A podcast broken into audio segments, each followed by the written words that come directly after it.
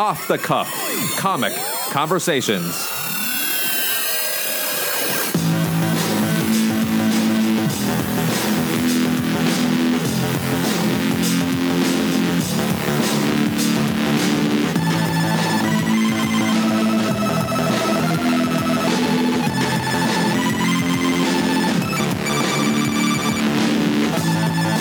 Welcome, time travelers. It's me, Matt Anderson, and today I'm joined by my very special guest, Evan David, again. Welcome back again, Evan. I'm not sure if we released our two episodes back to back or if Ben snuck one in there also, but we just got done recording about Superman Red Sun. So if you haven't listened to that yet, go check out that spoiler-filled discussion. It wasn't so much a review. We didn't really walk through the story, but we just talked about plot points. So check that out. But I started wanting to ask you other questions, and I realized let's just do another short episode before I let you loose for the night.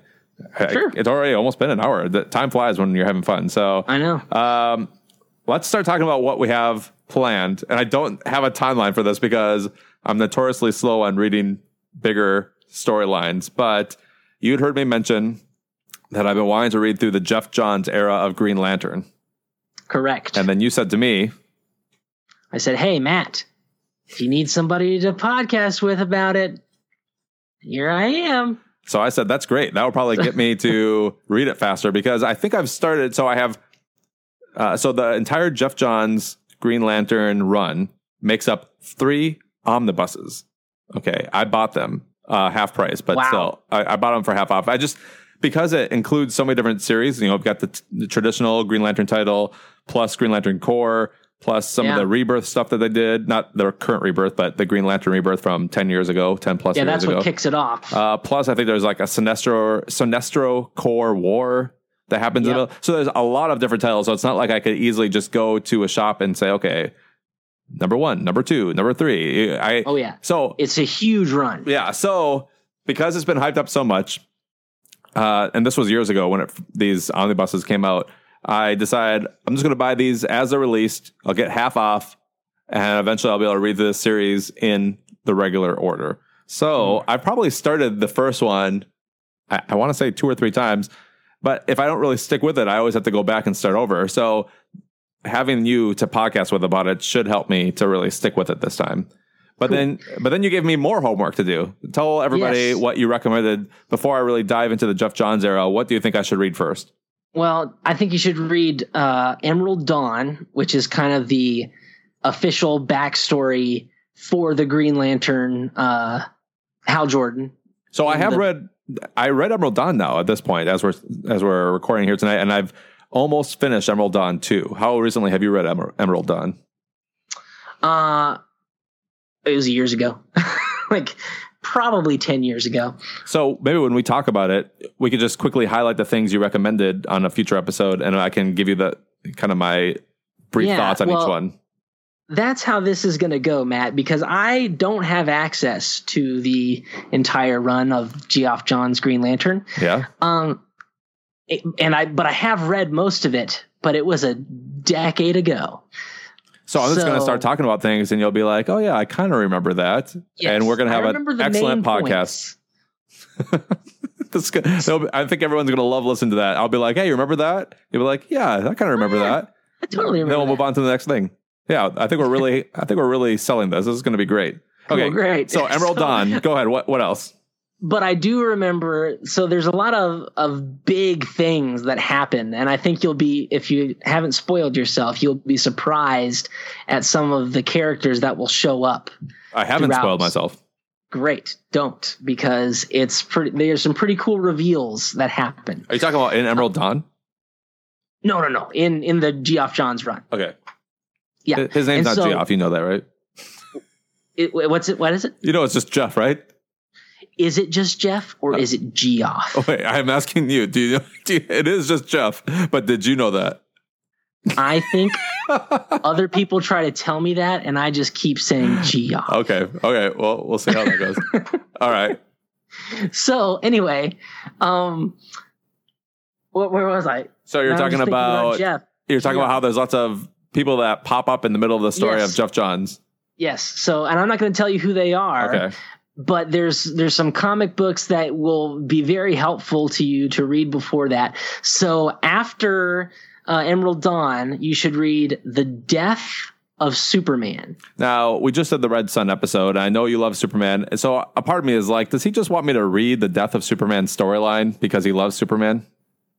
Well, there is that. But there's something that happens in the Death and Return of Superman storyline that is essential for Hal Jordan and for... I think I know this already, just from reading. Geoff Johns' run.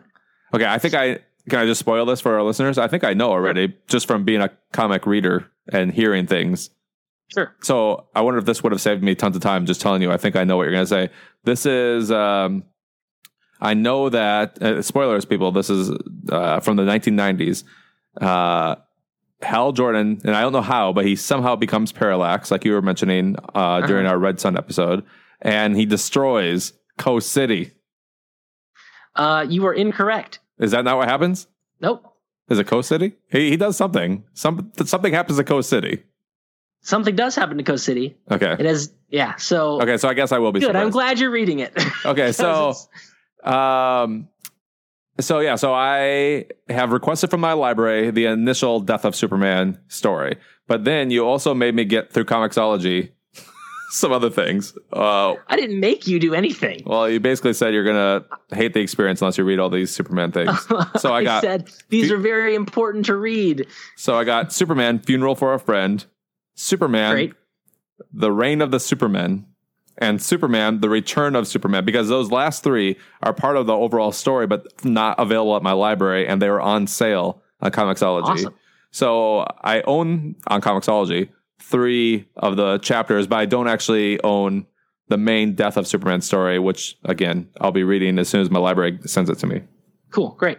Well, all the important Green Lantern stuff happens in The Reign of the Superman and Return of Superman, but it's going to be meaningless if you don't read The Death and Funeral for a Friend first. So, oh man, that's a lot of Superman to get to just to get to some Green Lantern stuff. I mean, trust me, it's worth it. All right, it is worth it. I'll trust you this time. But If it's not worth it, you're off the podcast. Okay, I'll take that bet. All right, tell me about. There's one more Green Lantern story you recommended.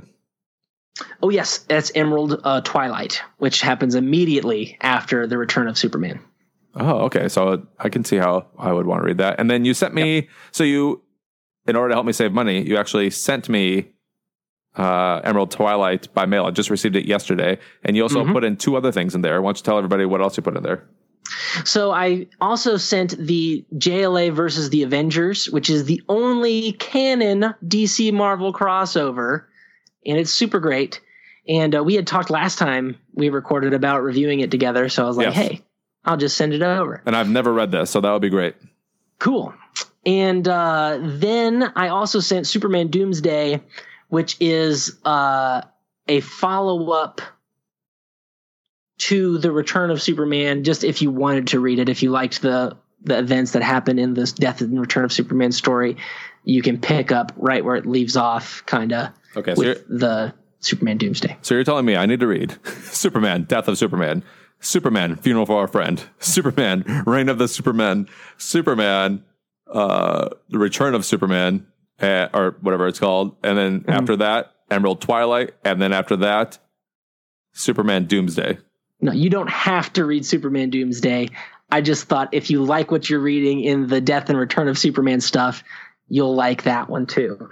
You do not have, that has nothing to do with the Green Lantern stuff. But you definitely think I should wait to read Twilight until after. I'm saying Emerald Twilight, not Twilight the book. Emerald Twilight after. Never read Twilight the book. Okay, Death of Superman.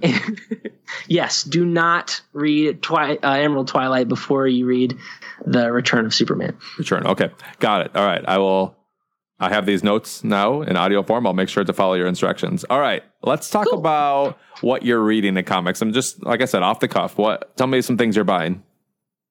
Well, the only thing I really buy week to week is the Superman stuff that's currently coming out. So I was getting Superman in Action comics. I'm still getting those, but now since Brian Michael Bendis has taken over. It's only coming out once. Each title is only coming out once a month.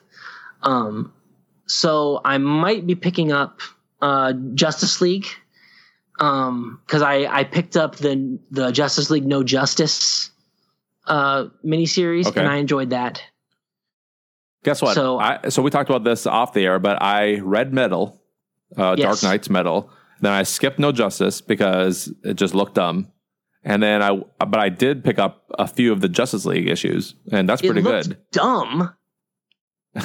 Yeah, it looked dumb. Do you want to talk about what looked dumb? They split up. They made the Justice League into four teams made up of the regular JLers, the Teen Titans, or just the Titans, and then random villains. Random supervillains. And so you have Superman's team was the best because he gets to team up with Starro, the Star Conqueror. Yeah, I mean, as you're saying that, I mean, there is an aspect of it that seems kind of cool, these random Justice League members. But was Starro literally a member of the Justice League, or were they just teaming up for the sake of a mission? No, they're teaming up for the sake of a mission. And those teams have disbanded. Okay, yeah, because the way that they sold it when they were first putting out the solicits was Starro, a new member of the Justice League. Darkseid, a new member of the Justice League. Darkseid was not there. I can't remember. I guess I'm wrong about that. But it just sounded ridiculous. It just sounded stupid, and so I couldn't do it. But now that I've picked up a few issues of the Justice League title by Scott Snyder, it does relate back to things that happened in No Justice, and I do not understand. So but that's on me. That's not his fault. I just didn't read another story he said or he wrote. So, but there are some interesting things happening in Justice League. Yeah, I've only read the first issue, and so I'm intrigued, and I think I'll get some more. They also canceled one of my other titles that I was collecting, which is Super Sons. They're bringing it back, though, so don't worry. Yeah, I heard that. It's going to be now retitled The Adventures of the Super Sons. Cool. I will keep getting it. When they started Rebirth, I tried to collect all of the Superman titles except for Justice League.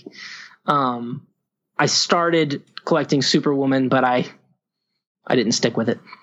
You didn't miss anything. I read the first volume. So my library has access to tons of great things. I've mentioned that in the past before. I mean, basically anything that's coming out new, the library gets. So I read the first volume of Superwoman. Not that good.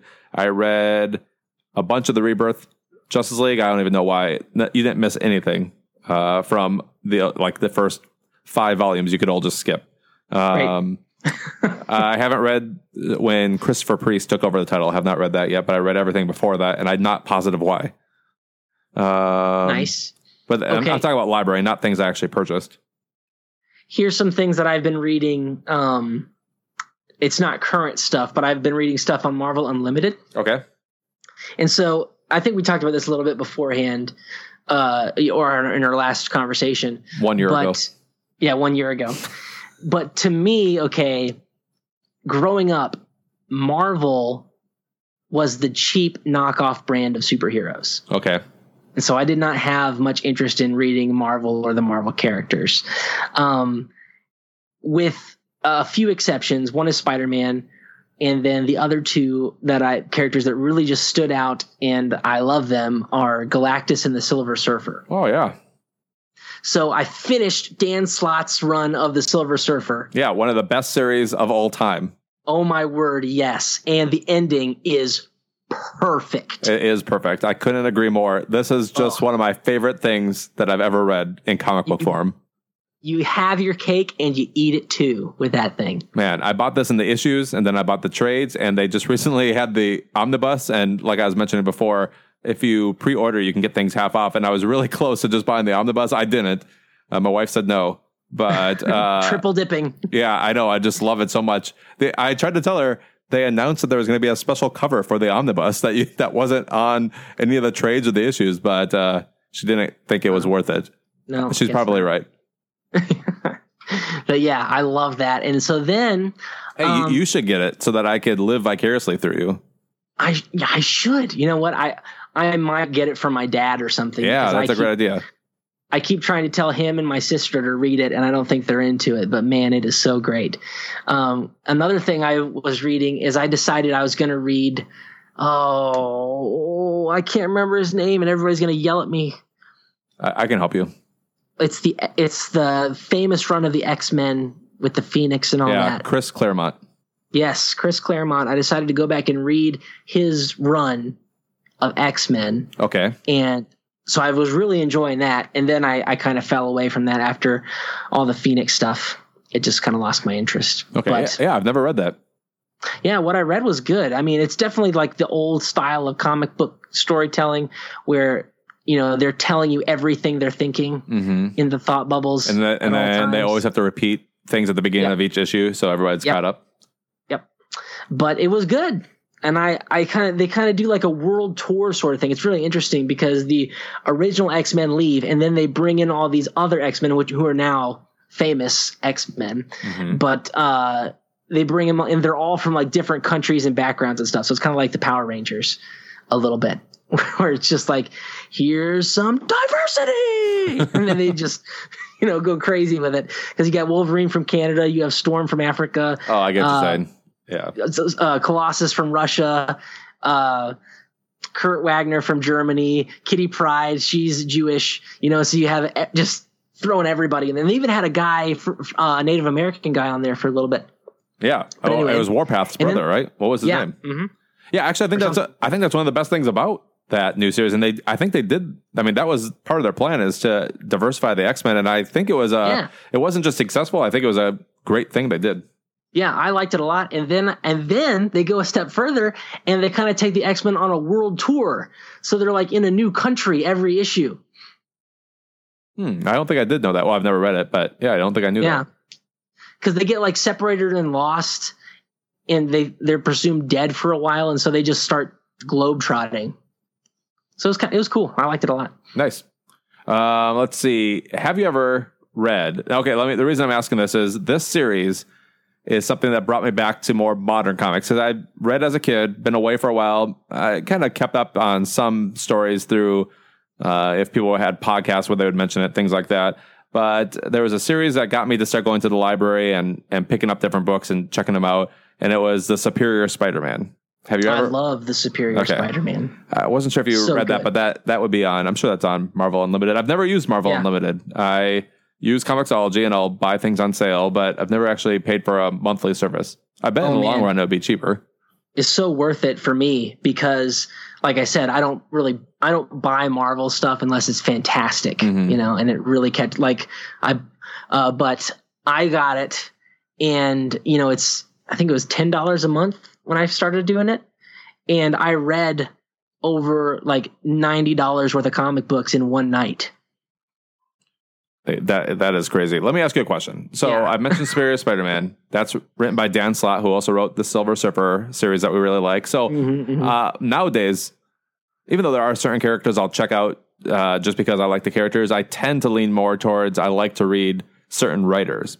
Okay, so with that being said, Dan Slott had this series or had a storyline in his Spider-Man series called Spider-Verse, where, and I think we mentioned this on the Red Sun episode, where Spider people from across the multiverse had to team up against a multiversal villain. Okay, loved it. Well, I guess I kind of liked it more than loved it. It was upper level good, but not the best story I ever read. But it was a very attractive product to me because I love the multiverse. I love Spider-Man. It brings all these things together. It was pretty fun. So I don't know. My reflecting grade is probably 4 or 4.5, but I bet you I actually gave it a 5-star rating on Goodreads. All that to say, they're doing a sequel to Spider-Verse this coming fall called Spider-Geddon. Same storyline. They're going to bring spider people from across the multiverse to team up, I think, against the Inheritors again, which were the villain team from Spider-Verse. Okay. But Dan Slott is not writing it this time. He's off of Spider-Man. Yeah, he's moved on to Fantastic Four and Iron Man. Okay, so with that in mind, would you say... For me, I'm asking you to recommend to me, check out Spider-Geddon because it is a type of story that you would like, or would you say wait to get it from the library for free in maybe 6 to 12 months because it's not Dan Slott? So basically, when you pay for comics, you're basically just paying to be kept up to date and to not be spoiled. Otherwise, I would just wait for everything because it would be free eventually. So buying comics in some ways...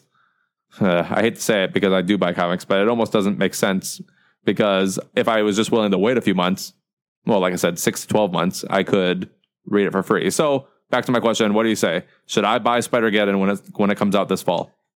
See, I'm not the best person to ask because, you know, when Superman Rebirth is happening, I don't care who's writing it. They're bringing back my character. Mm-hmm. I'm buying the thing. So, you know,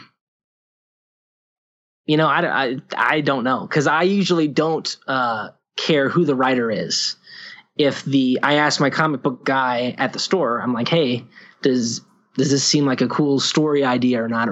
So for me, it's more about the characters in the story, but the writer does matter. Don't get me wrong. Mm-hmm. But yeah, I'd say if it's something you're really into, check it out. Okay. Listeners, I need your help.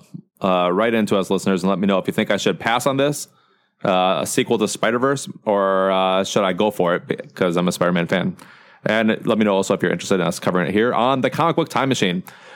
Speaking of She-Hulk. Yes. Not She-Hulk. Speaking of Dan Slott, She-Hulk is something I read by him. Yeah. Which I got the part of the omnibus from the library, and man, I love that. So this is one I have not read, actually. I've read some of, but not in full. Here's something else. I love She-Hulk as a character. She's one of my favorite Marvel characters. And the reason is because she's just a lawyer, and she decides to stay as a giant green woman while she's a lawyer. And I just kind of love the story. Like, and they do this more in the Dan Slott stuff, but where she is, you know, she's taking on superhuman court cases. You know, things that we would never have court cases about in the real world. But if you're living in the Marvel universe, this is something you have to deal with.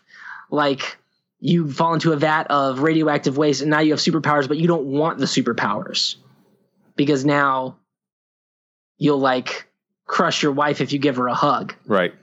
You know? So I just find all that stuff fascinating. I would watch the junk out of a She-Hulk law procedural show.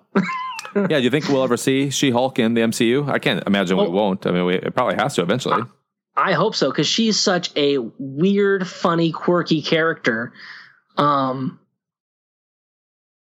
You know, and I think it's something else. Like, it's one of the reasons I like Cassandra Cain Batgirl so much, is because she is so powerful, but she can also, like, just be so vulnerable and deal with, you know, real world problems. And I don't know. I like that character, and I really like the way Dan Slott writes her. And I've read a couple of other She-Hulk things not written by Dan Slott, and they're nowhere near as fun. Yeah. So just another case for the writer does really matter.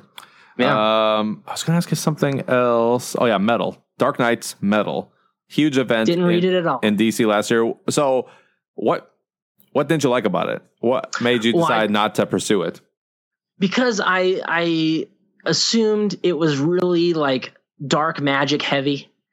Oh, and I don't like that stuff. It wasn't really. It was a little bit more violent than some DC stories, but it wasn't heavy in the magic area.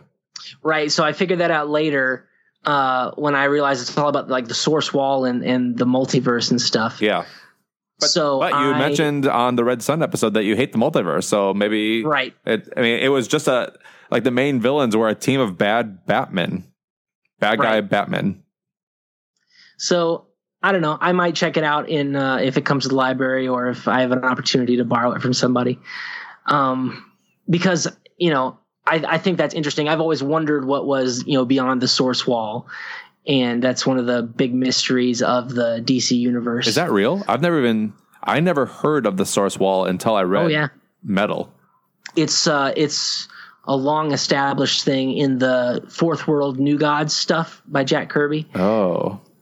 So if you're reading stuff with Darkseid and his whole crew, you'll run up against it.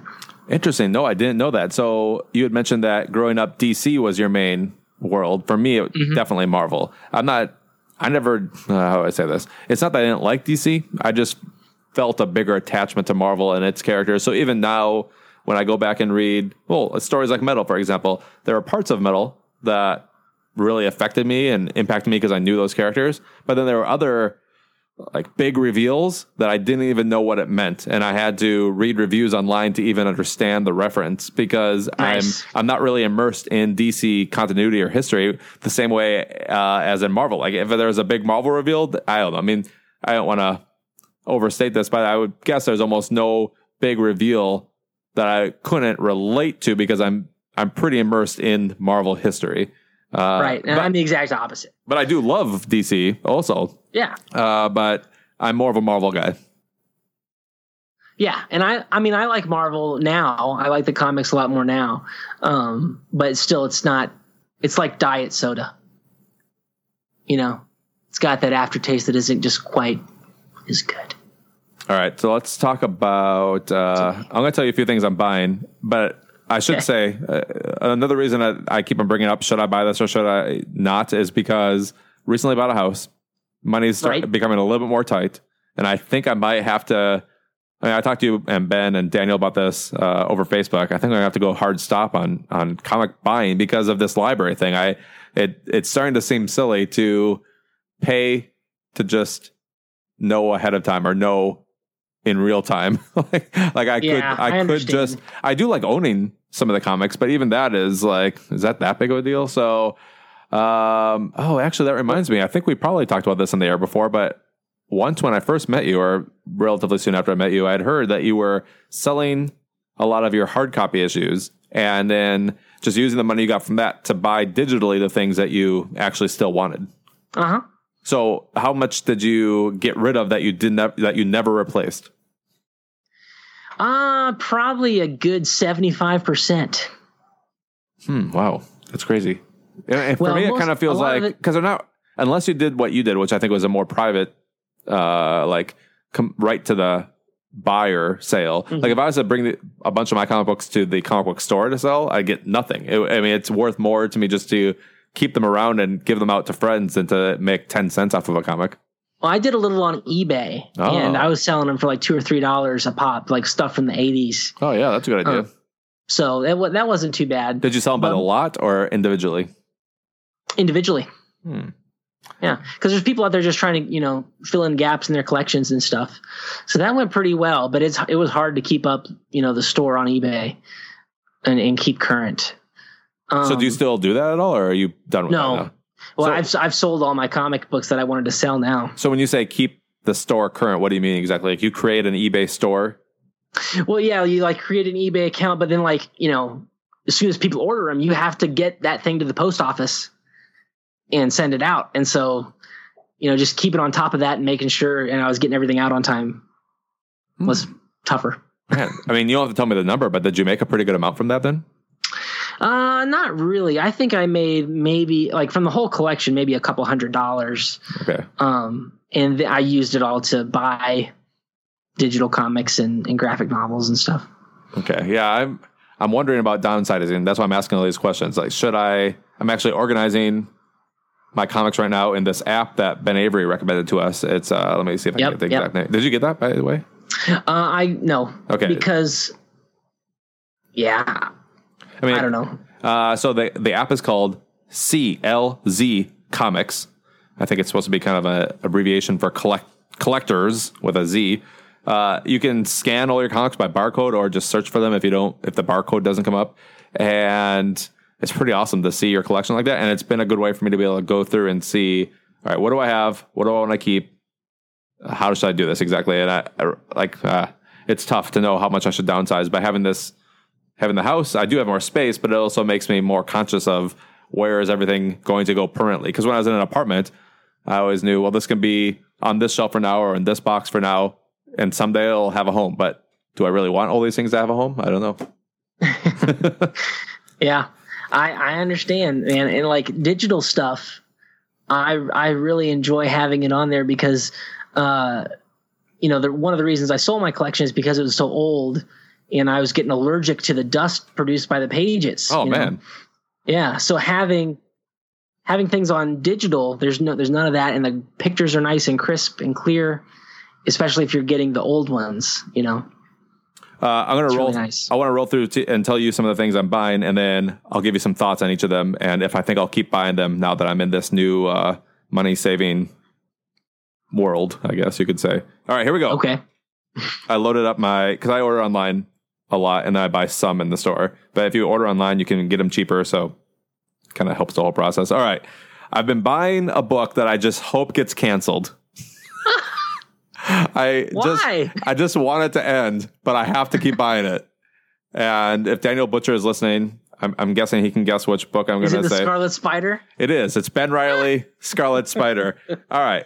Everybody, you probably know, if you're a longtime listener to the Comic Book Time Machine, this is my favorite childhood character. It's the clone of Peter Parker, who became a different Spider-Man hero named the Scarlet Spider. He was awesome in the 90s. He was dead for 20 years almost. Maybe it was 20 years. I don't even know. Let's just say 20 years. He's been dead for 20 years. They finally brought him back, and he's just not the same character. He's got the same name and the same costume, but his personality is different. And yeah. I don't like the book, but I have to buy everything.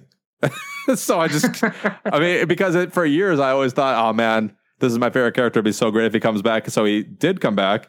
And I brought up my email here. I most recently pre-ordered issue number 24. And I just want this book to get canceled so I can stop buying it. I know I could just stop buying it, but I haven't yet. So you should stop buying it, Matt. I've read some of it, and yeah, it's not great. It's not just not. I mean, I think it's Peter David, who is a good writer, but it's not just that it's not great. It's pretty bad, and also it's not a representation of the Ben Reilly that I actually like. It's as if a different character with a totally different personality is using his name and costume, and they're trying to pretend like it's the same person. They have an in-story reason on why his personality is so different, but it is not an enjoyable read, and I still buy and read it regularly. Don't buy it. What do you think I should... So I've pre-ordered up to 24. I mean, you can't stop at 24. You almost have to get 25.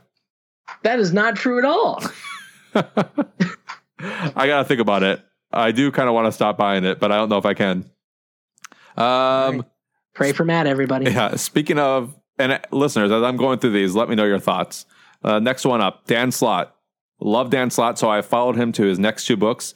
One is called Tony Stark, Iron Man. I've read the first issue. It was enjoyable. Didn't knock my socks off, but it was pretty good. But I've already pre-ordered through issue number 4. What are your thoughts on this? This is Dan Slott. It's kind of too early to tell. I don't know if I wouldn't say I don't like it, but I wouldn't say first issue, this is the best new comic on the stands. I don't know. I've never really liked Iron Man comics. Yeah, me either. Yeah. So, I mean, I would, you know, I would ask my local comic book guy, hey, do you have any insight on where the story's going? Should I keep going? Because our comic book store owner, they get the inside scoop from the publishers. So he usually is a good person to ask, but, yeah, I don't know. Yeah, I don't know. So I would say the same thing. Iron Man's not my favorite character to read in comic book form. However, Silver Surfer was never a favorite character either, and now it's been one of the best series I've ever read, and it's all because I just followed Dan Slott, one of my favorite writers. Okay, so well, you can give it a try. I mean, I really like Brian Michael Bendis's the way he writes, but I don't follow him to characters that I don't care about. Okay, I hear you. Unless I hear something really good about it. I love the Fantastic Four. They've been away; they haven't had a series for 3 years now.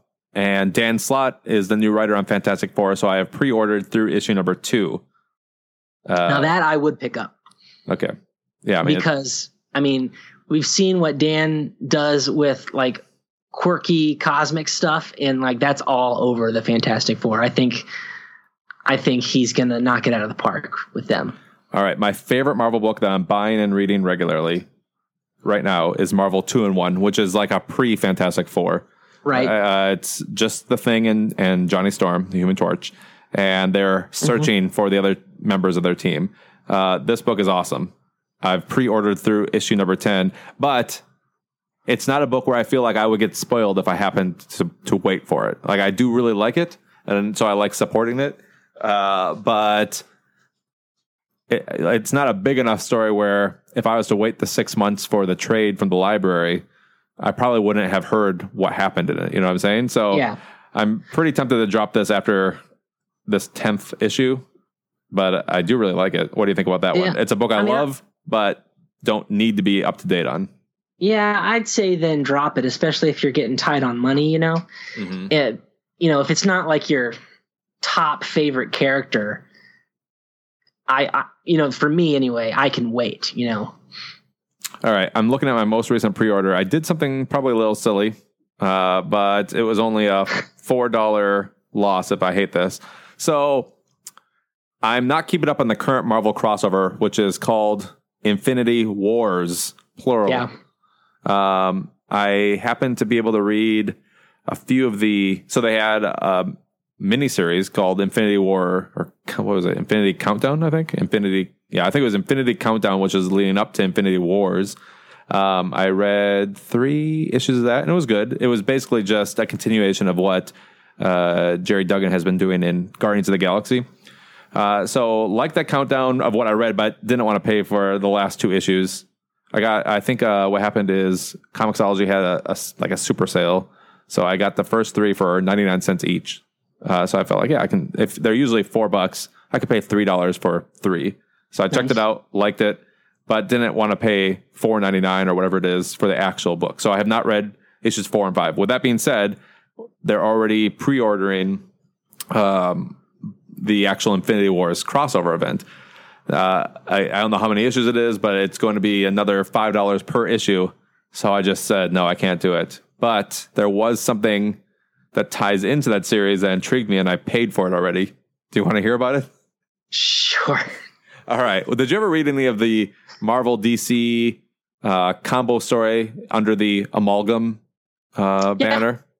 Yeah. All right. For listeners that don't know what this is, I think I'll cover this on the show eventually, but Marvel and DC had this event where they crossover together, but they also had an in-story reason for why characters were combining. So, for example, they had Superman and Captain America combined to become one person named the Super Soldier. Is that right? That's his name? Yeah. Okay. Mm-hmm. And then there was like Batman and Wolverine combined, and they became Dark Claw. And Superboy from the Death of Superman story and Spider-Man combined. And I think it was the Ben Reilly Spider-Man combined and became Spider-Boy. Okay. So that's the Amalgam universe. And I probably will talk about that on the show. But what Marvel is currently doing in Infinity Wars is they're combining their own characters into something. And I don't know what the story reason is, because I'm not reading Infinity Wars and I didn't finish Infinity Countdown, but I bought something called Iron Hammer, #1, which is Thor and Iron Man mashed up together, and something called Soldier Supreme, which is Captain America and Doctor Strange combined. Interesting. So those are, each of these are issues 1 of 2, and I've seen a whole list of other ones that are coming out. I think this was a mistake. I don't think I should have bought these, because I really like the mashup idea, but I don't think I'm actually going to try to keep up on these different versions. I should try to look and see. Talk for a minute. I'm going to quickly look up what the other mashups are.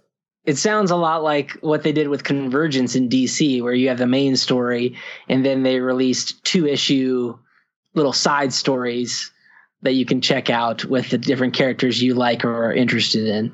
Okay. So I'm still looking up here, but I remember now what it's called. So again, the storyline that they're currently in is called Infinity Wars, and these are called Infinity Warps, WARPS.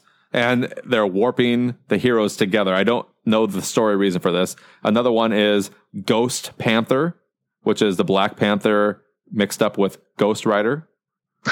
What else we got here? Okay. I know, it's getting weird. Here's one. Wolverine. And okay, here we go. Weapon Hex, not Weapon X, but Weapon Hex, like magic. It's the female Wolverine character, or maybe it's X-23 and Scarlet Witch is what. X-23 is the female Wolverine character. Yeah, I think that's who it is. Actually, it doesn't specifically say that, but that's who it looks like. We've got Arachnite. Okay, Arachnite. This is Spider-Man and Moon Knight. Oh, yeah, Moon Knight's an interesting choice because he's not really around anymore. Yeah. So what do you think? I know I already spent $2.39 on each of those books. So, but I could just stop at $4 mistake and not buy the rest. Do you feel like stop? Yeah, that seems like a mistake. I mean, if you read them and you really, really, really like where it's going, go ahead and buy the other one. in the series. Here, let me. This is from Newsarama. The first two one-shots will focus on Iron Man Thor mashup, Iron Hammer, and Captain America Doctor Strange combo, Soldier Supreme. The characters themselves will apparently debut in September's Infinity Wars #3. The solicitation for which mentions reality warping around Marvel's heroes thanks to the Infinity Stones. So I like the idea of combining them. I don't think I like the idea of spending $2 per issue on them for stories that might not be that good. You know, if you want a story that's kind of like this, but probably a lot better, I would check out Black Vortex. Do you ever read that? I did read Black Vortex, and I thought that was so-so. But I don't remember them mashing up characters. No, they don't. But they all turn into like a cosmic version. Yeah, I remember that. Of themselves, yeah. Okay, so I told you some of the books that I've been pre-ordering. There are some books I go to the store and buy, and that might need to end because I don't get the pre-order price on them. But they're big enough where I felt like I should probably be day and date caught up on these. And they're DC titles. Doomsday Clock. I know you've been reading a little bit of that, right? Yeah, I've been reading each issue. I have really mixed feelings on it. It seems like a pretty major storyline, and I think history will have it. It'll either be remembered as historic because of its quality or because it was a misfire, and I'm not sure yet which one it is. I can't. I don't know. I don't think I like it as much as I want to. But for people that don't know, it's a sequel to Watchmen, featuring the Watchmen universe characters crossing over with the DC Comics universe. Yeah. Tell me, since you've been reading it, tell me what your thoughts. Yeah, because when I started, you know, when they're teasing it and everything, I figured that's what this is. It's a crossover book, right? And we're gonna see not only the characters of the Watchmen and the DC universe collide, but also the ideologies of the Watchmen and DC universe collide, which I think we are going to see still. Yeah, but did you read? I mean, I've already read up through 6, I think, and I've read them all that's been released. Yeah, me too. And so we're getting some of that. Like there's a scene. Well, I don't want to spoil that. We won't spoil it. But anyway, I wasn't expecting it to be. It's just a straight up Watchmen sequel. But they are in our world. Yeah. But I guess I should say the DC world.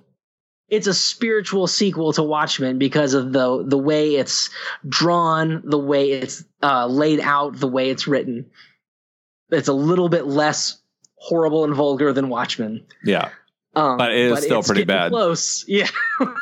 It's a little less, but still pretty bad. Yeah, it's very, very violent, and they're using a lot more language than they usually do in DC books. I know. So I think it was just issue 6 that came out last week or 2 weeks ago. Is that right? Yes, I think so. Okay, so we're halfway through. This is a 12-issue story. I kind of want to jump off here. I mean, I'm liking it fine. It's just not blowing me away. What do you think? Are you going to continue on with this? We're halfway through. Do you like it enough to stick with it? I am going to stick with it because I have been promised that it is, you know, Superman and Dr. Manhattan are the two linchpins that are going to, you know, that I assume are going to be the final conflicts here. See, I know that's how they sold it, but Superman has been in like a few frames in the first issue, right? I know. And that's because it is a Watchmen sequel. And so they're really focusing all their attention on the Watchmen characters and then some random other people in the DC universe that are going to tie into the ultimate climax here. There was a pretty cool scene though with the DC villains in this last issue. I didn't like that at all. I kind of, let's not talk about it right now. But so did you like this most recent issue that was sort of a, this one was the worst one of them all. See, the thing I liked about it is that I'm not going to go too far into it, but there's a character named the Marionette. And we get her backstory and we learn, it kind of fleshes out the character. I think I appreciated that. I didn't necessarily like where the story went, but it's a newer character that we needed to learn about. So I'm close to jumping off, but I'm not all the way there yet. What about this last issue brought me to the brink, but I think I'm going to keep holding on and hope it gets better. All right, here's another DC book that I'm reading, Mr. Miracle. And I'm going to be totally honest here on the show. I'm only reading it because of the hype of... There's a great writer writing it, Tom King. I like a lot of his work. Everybody keeps talking about how this is a masterpiece. I'm enjoying it fine. I don't think I would say masterpiece. I like it. It's pretty. It's pretty confusing. I think it's meant to be confusing. Have you read it? No, but I want to because I really liked his Vision miniseries that he did. Yeah, and I feel like this is going to be similar to that. So I don't not like it. I don't know what I think about it. It's very confusing. I think because you don't know a lot about the New Gods. I don't know a lot about them. You're right. Right. So I feel like you might be missing some stuff. You're probably right. I've read, I think, zero New God stuff. I mean, official New God stuff. I've read things where they appeared, but I've definitely never read the Kirby New God stuff. Yeah, well, neither have I, but they just cross over a ton with Superman stuff. Like I've never read stuff. I know that New Gods are part of either Final Crisis or Infinite Crisis. I've never read that. They're part of Final Crisis. You should skip Final Crisis. You should never, ever read it. Okay. You should buy a copy just so you can bury it in your backyard after you've burned it. Dang. I mean, my plan is I'll finish Crisis on Infinite Earths here for this show, and then I'll go on and do Infinite Crisis and then Final Crisis. That's my plan. I really like Infinite Crisis, but Final Crisis is hot garbage. I loathe it. So if you want to do an episode on it, let me know. All right. Because I'll be happy to be the contrarian, okay. I guess. I will. I'll read it, and I'll let you know if I feel like it's good enough to review, I guess. I don't know. So back to Mr. Miracle, I am torn. This book is pretty close to being done. I think I have 10 of the 12 issues already, so I think I'll finish this one. But I just being honest for the listeners and for you, I'm pretty sure I'm only buying it because of the hype around it, where everyone thinks it's a masterpiece. And I don't know. I think it's good. I think it'll be probably fun to own and say I read it when it originally came out, because it feels like one that people are going to be talking about for a long time. I just hope it has a good payoff at the end.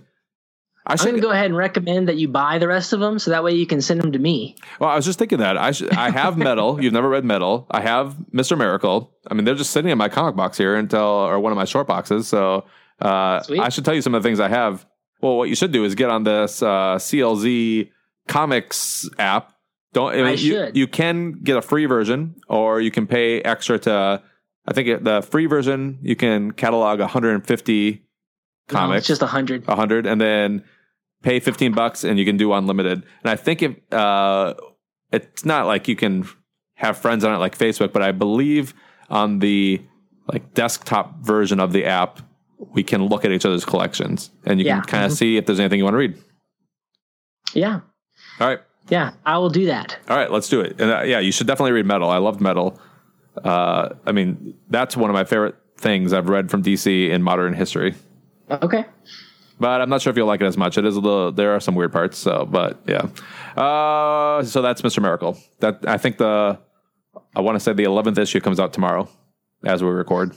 Yeah, I'm really curious. Probably not as the listeners are hearing this, though, because that usually what happens is we record, and then like 2 months later, the episode shows up. But I think that that's usually on me. I take a long time to edit, but these last two comics or episodes that we've done, Red Sun and now this off-the-cuff conversation, I think these will be pretty easy to edit, so maybe we can get them out faster. Cool. All right. I'm trying to think what else I buy in real life. I mentioned Justice League earlier. Mm-hmm. There's only been, though, 3 or 4 issues of that. There is something interesting I want to tell you about, and I don't know if I should. Do it, because I'm planning to buy more of Justice League. Yeah. Okay. Yeah, there's something I want to talk about with this first arc. I started buying the, what's the writer's name? Jason Aaron is right now doing the Avengers title. I started buying it, and then I missed an issue, an accident, and then I couldn't find it, and it wasn't really worth it to me to do a big track it down type thing, so I stopped. So I've read 3 issues of it. It was pretty good, but not as good as Justice League. But they both have these, they feel similar. Like they're both dealing with cosmic high-level extinction possibility events, but I think that DC is doing it a little bit better. I like Marvel, but I like what's happening in DC right now. Yeah. So like I said, not following Avengers, but am sticking with Justice League. But that one would be a really easy one for me to drop because, I mean, I'll be in the library soon, and I don't feel like I need to stick right with it. But I do like Scott Snyder. How do you feel about Scott Snyder as a DC writer? Oh, I really like him.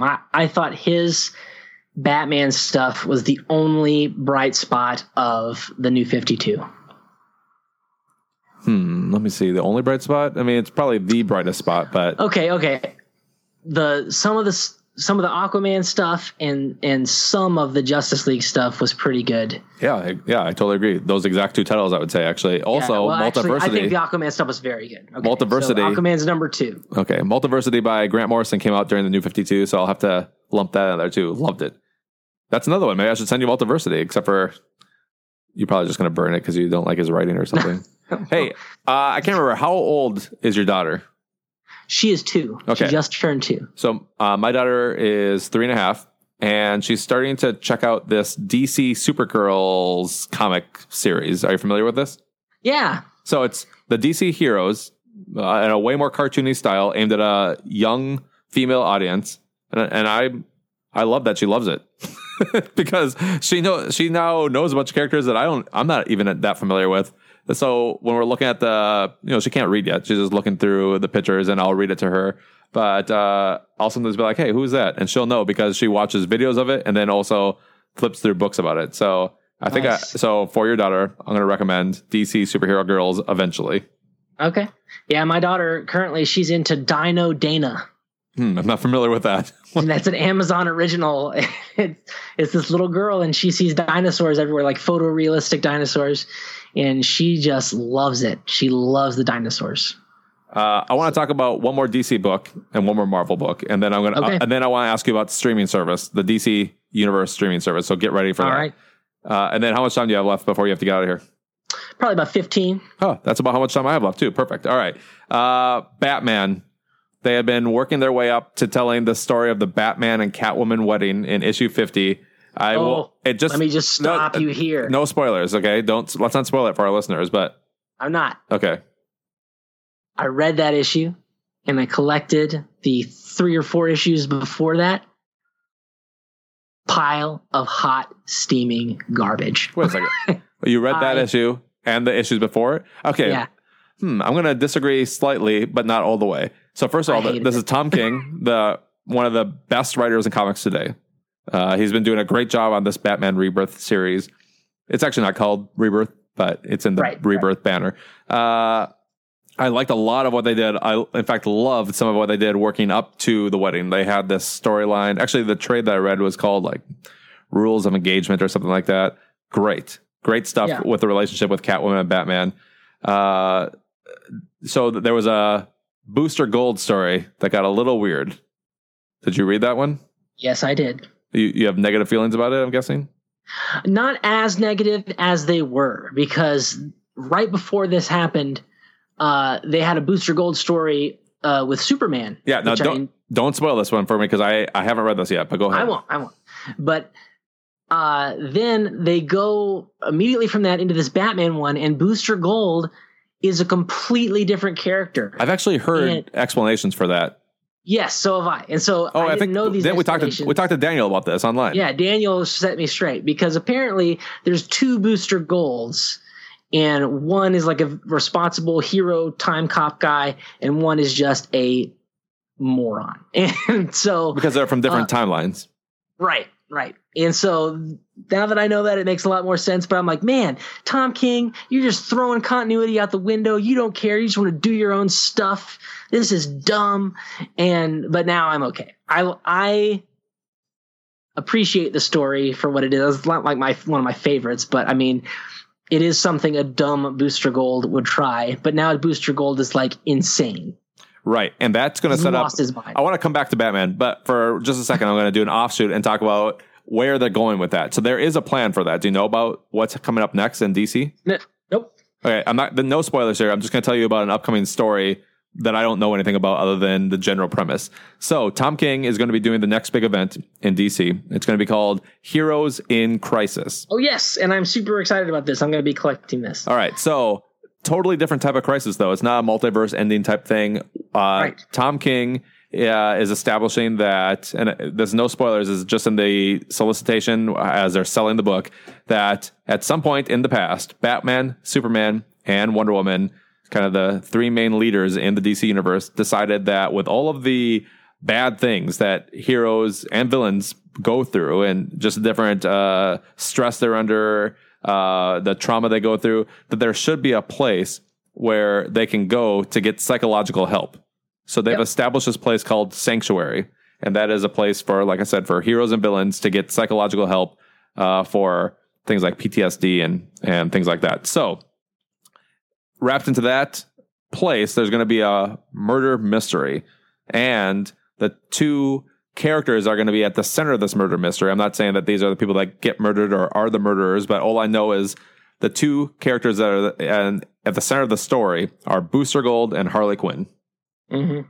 So I think that his story with Booster Gold was just a tiny setup for Heroes in Crisis, which is coming out very soon. I think next month, maybe, or in 2 months. Yeah, I think it's in September. All right. Yeah, but I'm looking forward to that. See, Tom King, I really liked his Vision thing. I'm excited about his Miracle Man stuff, and I'm excited about this. He used to be like a Marine or a CIA guy. Yeah, he worked for the CIA. Yeah, and he's gone through some PTSD stuff as well. And so I think he's going to do a great job with this. I just cannot stand the way he writes mainstream Batman. I don't like it. Oh, I actually do like it. He does more... I think he goes more for the heart of Batman, so I kind of like that. I feel the exact opposite. I feel like he's doing so much philosophizing in the narration that Batman hardly gets a chance to talk at all. I'm not talking about the heart of the character. I'm talking about the actual emotions that Bruce Wayne / Batman is feeling. See, yeah, but it's more like a novel or like an essay than a comic book. Yeah, I kind of like it. I think I'll have to agree to disagree with you on this one, but I don't think we disagree on Batman number 50. Now, to be fair, Tom King has publicly announced numerous times that he's telling a 100-issue story. So Batman in issue 50 is just halfway through. No spoilers, listeners, but I wasn't happy with how that story progressed. The issue itself was actually kind of beautiful, and there were some nice points in it, but I don't think it was a good payoff for what it seemed. I don't know how to say it without spoiling, so I'll just back off and say I'll read further in the story from the library, but I bought the last couple issues leading up to the wedding just to get caught up, and I like those, and then was excited for the wedding issue and didn't like that one as much. But like I said, I'll stick with Tom King a little longer and see where his story goes. So I'm not mad. I just didn't love it. All right. Last thing, and then I want to hear about the streaming service, and I'll let you go for the night. Okay. Finally, after many years, a series I love from Marvel called S.H.I.E.L.D. by Jonathan Hickman was concluded. So it has a crazy story, and I won't go into all the details, but essentially, I've read it all except for the new issues. Oh, really? So, yeah. Do you remember approximately what year it came out? I want to say 2011. No, I was reading it on Unlimited. All right.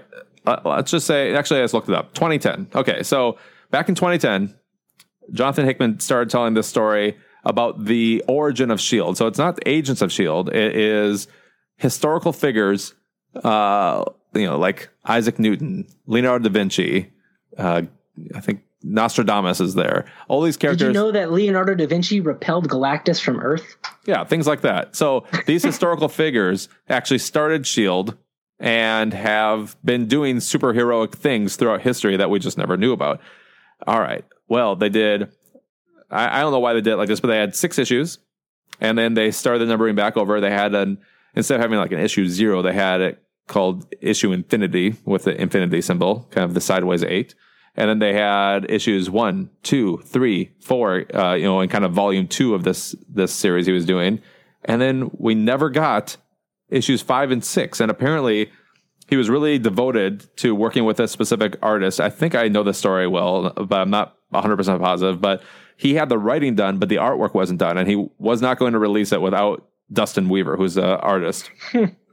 So, and I don't want to put all the blame on him. I don't feel like Jonathan Hickman would either, but for whatever reason, probably multiple reasons, but the art being one of them, we did not get these final 2 issues of this series for 8 years, and just this past month, I think they finally put out issues 5 and 6, and I really like the series. I can't give it as high praise as I gave Silver Surfer, but still, I I'd still rank this as one of my favorite Marvel series. Not the perfect ending, but a really strong ending.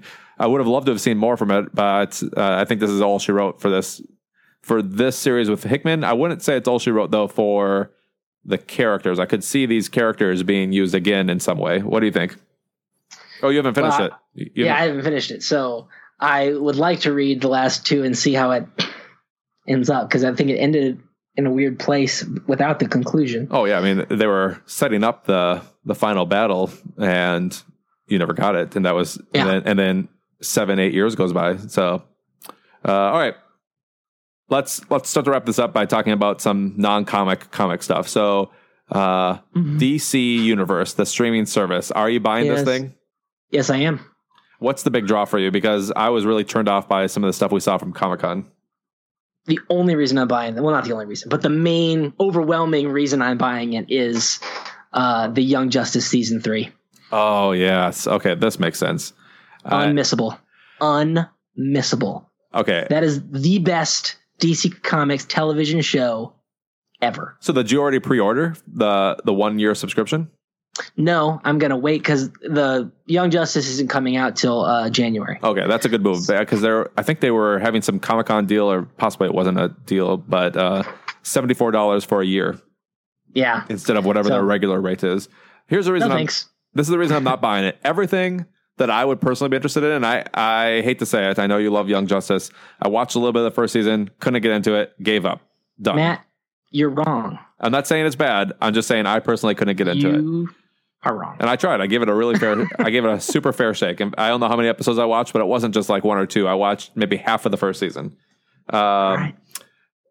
So there is a bunch of good things at DC Universe, the streaming service. But everything that is good on there is things I could get somewhere else. So I'm pumped that the Batman the Animated Series will be there. But I own that on DVD. I like the idea that they have the classic Wonder Woman TV show on there because I think my daughter might like watching it. But I could get that on DVD. I don't currently own it, but I could. I think they have the Superman Animated Series. I think they have... I mean, I'm hoping they have the 1966 Batman show on there. I don't know for a fact, but... That would be. They probably will. I'm assuming they'll have every single DC thing that Warner Brothers owns. Yeah, they kind of have to. That one's a little tricky though because they had to share some of the rights with Fox, but they may have worked that out already. I mean, some of the movies that will be there, the Superman movies, the Batman movies, probably any DC movies that ever come out, I'm guessing will be on there. So yeah. So kind of the theme here is that the things I'm most drawn to are things I can get from other places or maybe already own. All the new product. Young Justice, doesn't interest me. I'm not watching that show. The Titans live action show just looks horrible. Oh, yes. It looks horrible. I don't know what they are doing. So because of that, they've already announced a spinoff show from Titans called Doom Patrol. I'm familiar with Doom Patrol. I'm not a big fan of them or anything, but seeing Titans and knowing that Doom Patrol is in the same universe makes me not care about Doom Patrol at all. Okay, there's that. Swamp Thing, the TV show. That is intriguing. I don't think I would pay the money just to see it unless Ben tells us this show is amazing. You all have to watch it. Then maybe I'd pay the $8 once, watch that show, and be done.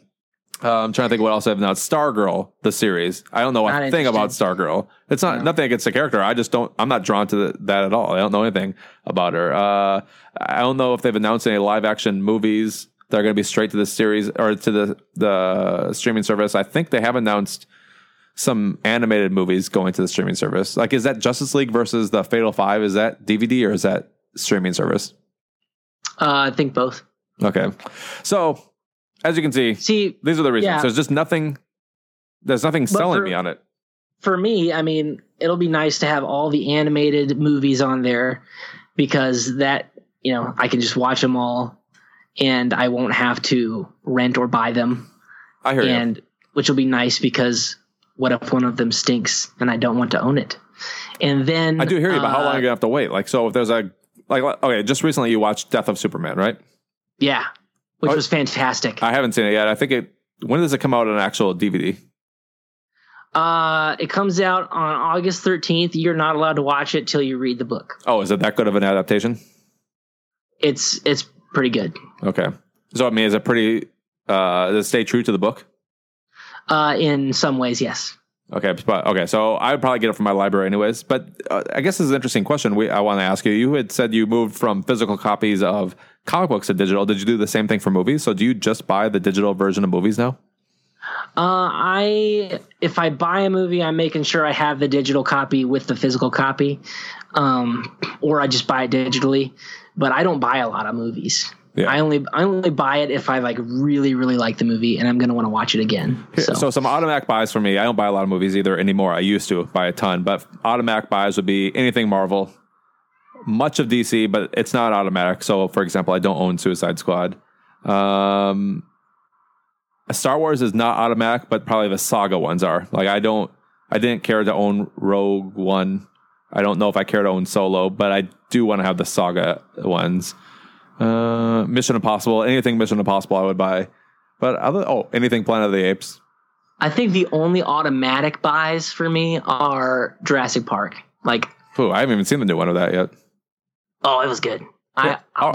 See, that's one I'd rent.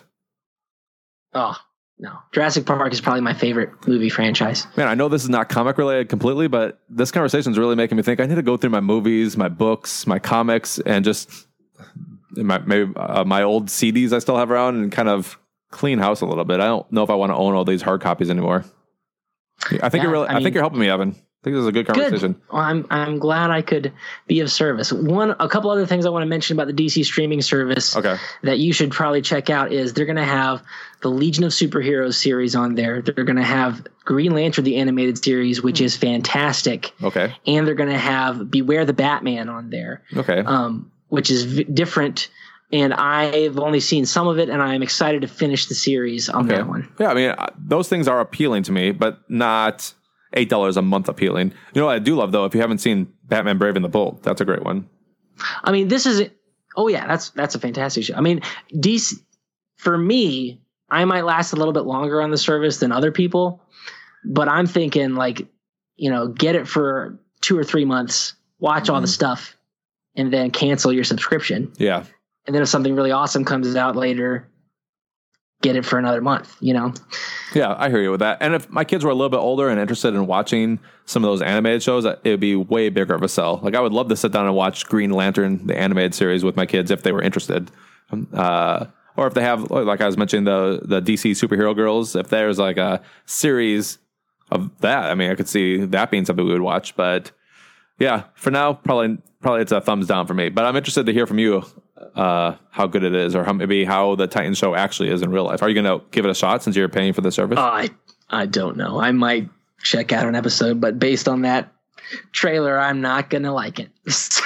I hear you. Well, I've used up the 15 minutes that I promised to wrap it up by this. So we came together tonight to cover Red Sun. That was like a less than 30-minute conversation, and now our off-the-cuff conversation has been over an hour. So... Yep. I'll hit the music. Well, why don't you, I didn't do this last time. How do people find you? Plug anything you want to plug. Then I'll say goodbye, hit the music, and then I'll talk to you off the air.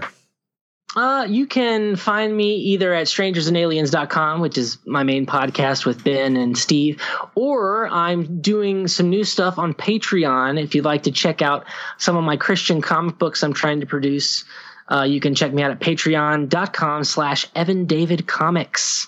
We'd love to see you over there. I also bought something that you made, a video. Do you want to talk about that? Oh, the hell thing? Yeah. Yeah. Okay. So I'm one of my jobs right now is I'm working with Kingstone Comics, which is a Christian comic book company, and I'm converting some of their graphic novels and comic books into motion comics. And so one of the ones I did is they put out a graphic novel, apologetics graphic novel about hell and the doctrine of hell. And I've turned that into a 20-minute animated film. That's right. So your voice is on it. So if people loved hearing you here, they'll love hearing you on hell.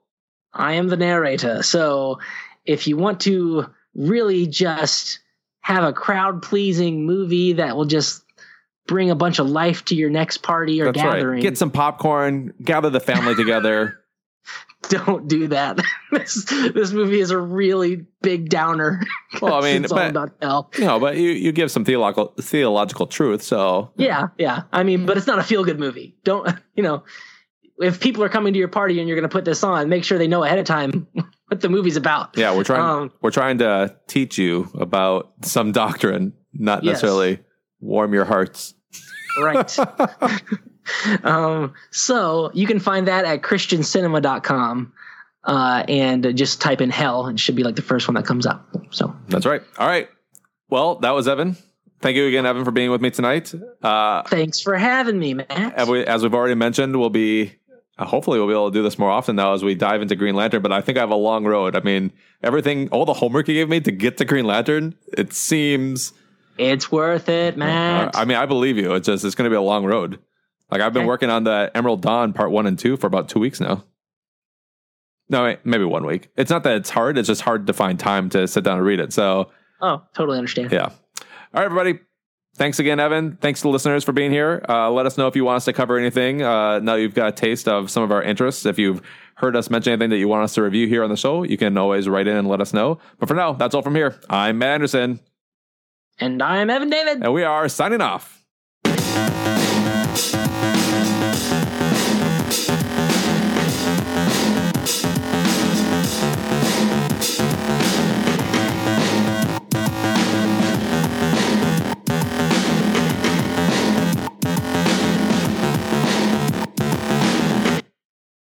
I can't remember. Is there something I usually say? Like, that's what I say for the Sci-Fi Christian. What do I usually say on this? I don't know. I always just steal other people's catchphrases. I think it is signing off, but who even knows? All right. Hey, that was fun. I like just being able to chat about whatever we're reading. Yeah. I was trying to get Daniel. I don't know if you heard me talking to him on our episode we did a few months back, but yeah, you heard the one where we met Dan Jurgens. I wanted him to sit down and kind of do a similar thing you and I did, where we just talked through what are we reading and kind of, state of the comic book industry, and he's interested, but his schedule is even more crazy than mine, so we haven't had a chance to do it yet, but so thanks for taking the time just to do a little chatting with no particular direction. And thanks for sending me those signed comics from Dan Jurgens. That was awesome. Yeah, no problem. And I'll find my metal comics, and when Mr. Miracle finishes in about a month or so, I'll gather all those up, and you can just start getting comics by mail. Sweet. To check out, and then just you can send them back to me at your leisure. Okay, sounds good. It's like old school Netflix. It's like we're comic book pen pals, because you sent me some books. I'll send you some comic book pen pals. Yeah, I'll send you some stuff, and eventually we'll send it back and be like, hey, you should read this. So yep, like sounds maybe good. I'll send you my Ben Reilly books, and you can check those out. Oh, and you also sent me Astro City 3 graphic novels. And oh yeah, I really liked those. Okay, good. I couldn't super get into the series, but I enjoyed them to a certain extent, but I don't know. I have mixed feelings on if I want to continue with it or not, but maybe we should talk about that in the future too. If you like, if you like doing these, just kind of whatever conversations, we should definitely bring up Astro City. Yeah. Once a year or more, but at least once a year. I'm fine with more, but it is whatever tough, works for the schedule. All right, man. Hey, thanks again. I'll talk to Ben about when I can post these, and hopefully sooner than later. Sounds good. Thanks, Matt. All right, thanks, Evan. Bye-bye. Bye. Hi, everybody. This is Matt Anderson. Thanks for joining us here tonight. I just signed out of Skype, and now I'm about to shut this down. So long, folks.